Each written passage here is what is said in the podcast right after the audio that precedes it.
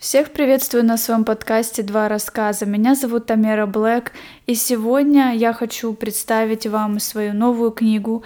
Она в процессе написания, называется она «Лоук и тайна магического леса». В этом подкасте будут выходить эпизоды, то есть главы книгам. На данный момент книга находится в процессе написания, поэтому это эксклюзивный подкаст, и надеюсь, он вас затянет. Книга подходит как детям, так и взрослым. Она полна многих магических моментов, сюжетов и затянет любого читателя и слушателя.